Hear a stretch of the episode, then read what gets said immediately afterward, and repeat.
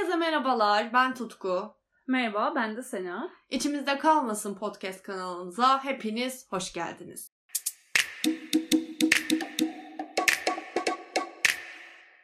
Bu bölüm ne konuşacağız Tutku?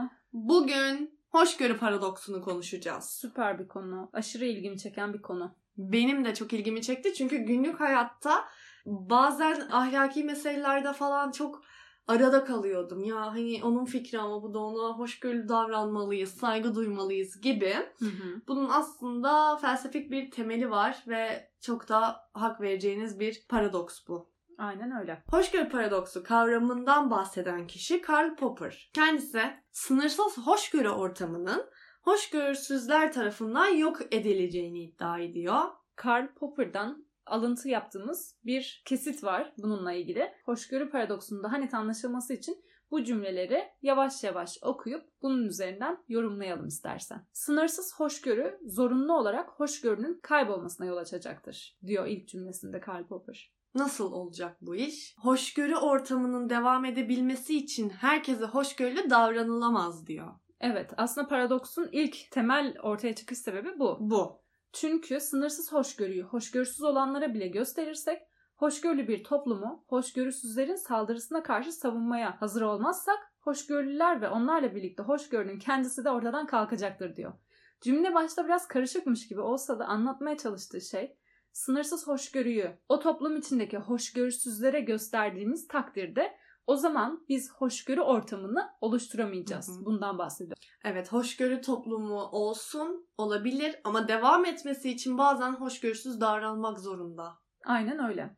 Devamında bu formülasyona göre hoşgörüsüz felsefeleri her zaman baskı altında tutmamız gerektiğini kastetmiyorum diyor. Yani acaba böyle olursa hoşgörülü toplum devam etsin diye ben insanların fikir özgürlüğünü mü kısıtlayacağım gibi bir soru işareti olmamalı. Aynen. Devamında da akılcı argümanlarla onlara karşı gelebildiğimiz ve kamuoyuyla dizginleyebildiğimiz sürece baskı yollarına gitmek kesinlikle akılsızca olurdu diyor.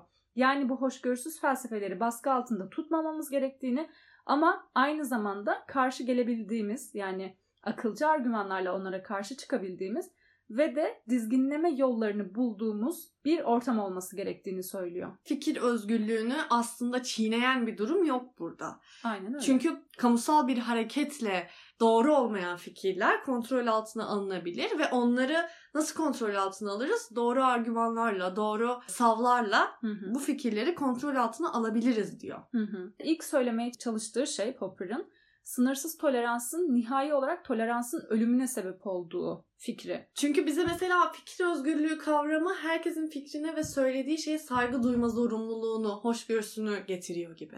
Bu hoşgörüyü zorunlu kılıyor gibi.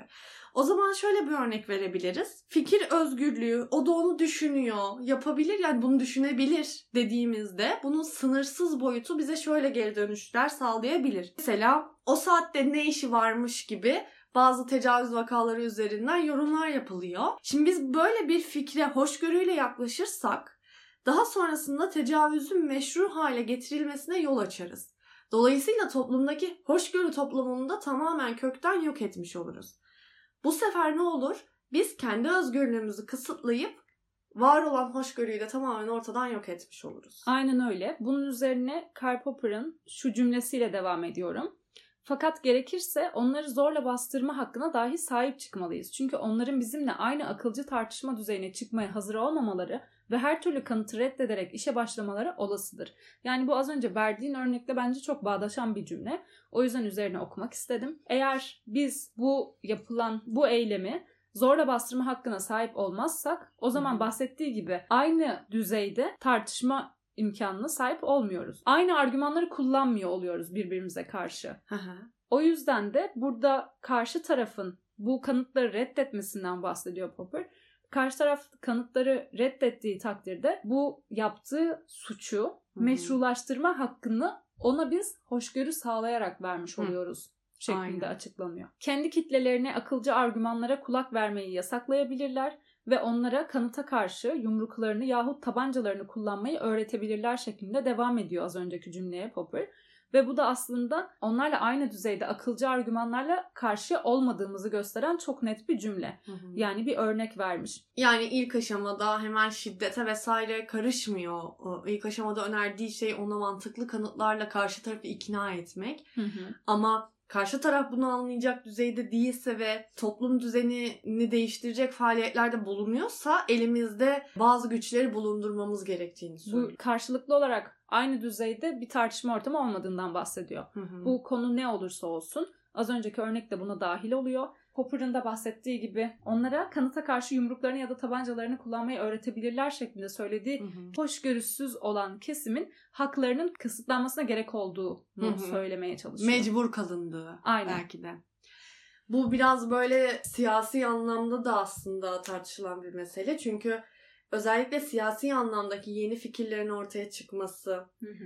bu fikre hoşgörülü mü davranılmalı, kabul edilmeli mi onun sesinin yükselmesine yoksa bize çok aykırı ve hoşgörü toplumumuzu yıkacak bir fikir mi? Bunun üzerinden tartışmalar yapılıyor. Aynen. Yani bu hem Amerika'da birkaç yıl önce ortaya çıkan tekrardan gündeme gelen bir konu oluyor ve hoşgörü paradoksunu özellikle aşırı sağ ve aşırı sollar Popper'ın bu söylemlerini kendilerine uyarlayarak yani Hı-hı. içlerinden kendi fikirlerini doğrulayacak şekilde düşünceleri alıp bunu savunuyorlar. Evet. Tabii ki bu kavramın temelinde yatan şey paradoks olduğu için içinden iki tarafa da bir hal var. evet iki tarafa da çekilmeye müsait bir anlatım oluyor. Hı-hı. Ama asıl olarak bizim anladığımız Popper'ın burada söylediği şey eğer hoşgörü sınırları açıkça hoşgörüsüz olduğunu beyan eden kişilere ka- kadar genişletilirse hoşgörüler hoşgörüleriyle birlikte yok olmaya mahkum kalırlar demeye çalışıyor. Hı hı.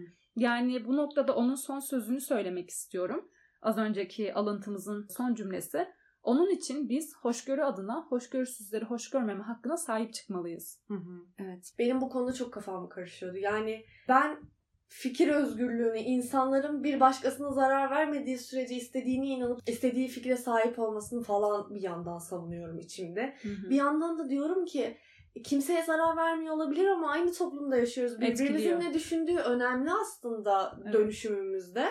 E şimdi bu paradoksa gerçekten hak verdim. Yani sonsuz bir hoşgörü yanlış olur. Bizi de yanlış yerlere götürür. Hı hı. Ama bu demek değil ki ilk tercih işte onlar bastırılsın, yok edilsin, sesleri bile çıkmasın gibi bir şey değil bu. Hı hı.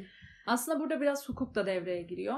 Çünkü bahsettiği şey bu haklara sahip çıkmamız gerektiğinden bahsederken bence belli noktada her toplumun içinde olması gereken belli kurallardan bahsediyor. Aşırılığa kaçtığın yerde seni aşağı çeken, senin o aşırı hareketi yapmana engel olacak bir yazılı kuralın olması gerekiyor bence. Evet. Hitler'e mesela gösterilen hoşgörü bir hata mıydı? Aynen. Yani onun e, toplum içinde var olmasını, savaş çıkaran bir olayın olmasını engelleyecek bir noktada onun hmm. başı ezilebilirdi yani. Tam onu diyecektim ya. Yılanın başını başta ezeceksin mi ne? Öyle bir lafımız yok mu? Evet. Var. Ben gene atasözleri ve deyimlere gittim. Bunu sadece e, siyasi anlamda ya da hükümetler arası devletlerle ilgili bir mesele olarak değil de aile içinde bile değerlendirdiğimiz zaman sınırsız bir özgürlük tanıyan ebeveynlerimiz olduğunu düşünelim. Daha evet. doğrusu bize bir özgürlük alanı tanıyan ebeveynlerimiz olduğunu düşünelim. Bize yeterince hoşgörülüler, her şey e, bizim için yapılıyor. Ama eğer bu hoşgörüyü sınırsız hale getirirlerse bizim için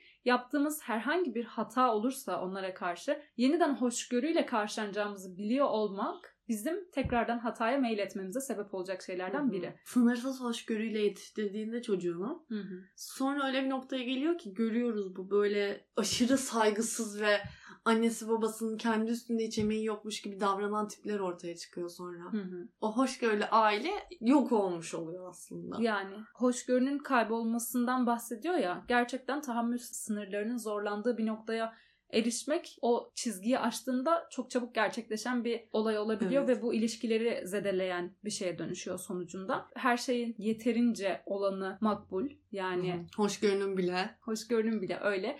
Doz her şeydir. Çok sevdiğim bir. Doz her şeydir. Aynen. Cümlecik. Cümlecik. cümle.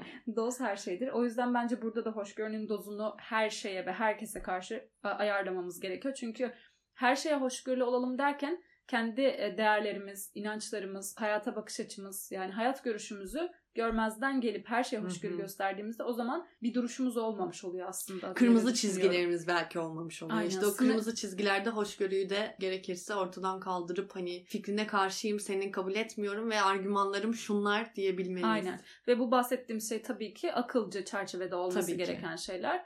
O yüzden bu Popper'dan aldığımız kesitten de yola çıkarak bahsettiğimiz bu hoşgörü paradoksu hem toplumsal anlamda hem de birçok farklı açıdan ele alınıp değerlendirilebilecek bir Hı hı. kavram aslında. O yüzden hayatımızın her alanında bulunması gereken hoşgörü kavramını dengede tutmak hayatlarımızın gidişatı için de çok önemli olduğunu söyleyebiliriz. Hoşgörü paradoksunun da burada sonuna gelmiş bulunmaktayız. Güzel ve anlamlı bir bölümdü. Bence Anlam- de ilginç, en ilginç konularımızdan birisi olabilir. Evet çünkü düşündürücü ve aslında tavrın ve tutumunun ne olduğuna karar verirken yol gösterici olacak konulardan bir tanesi olduğunu düşündüğümüz için de sizinle de paylaşmak istedik. Umarım faydalı olmuştur ve sevmişsinizdir.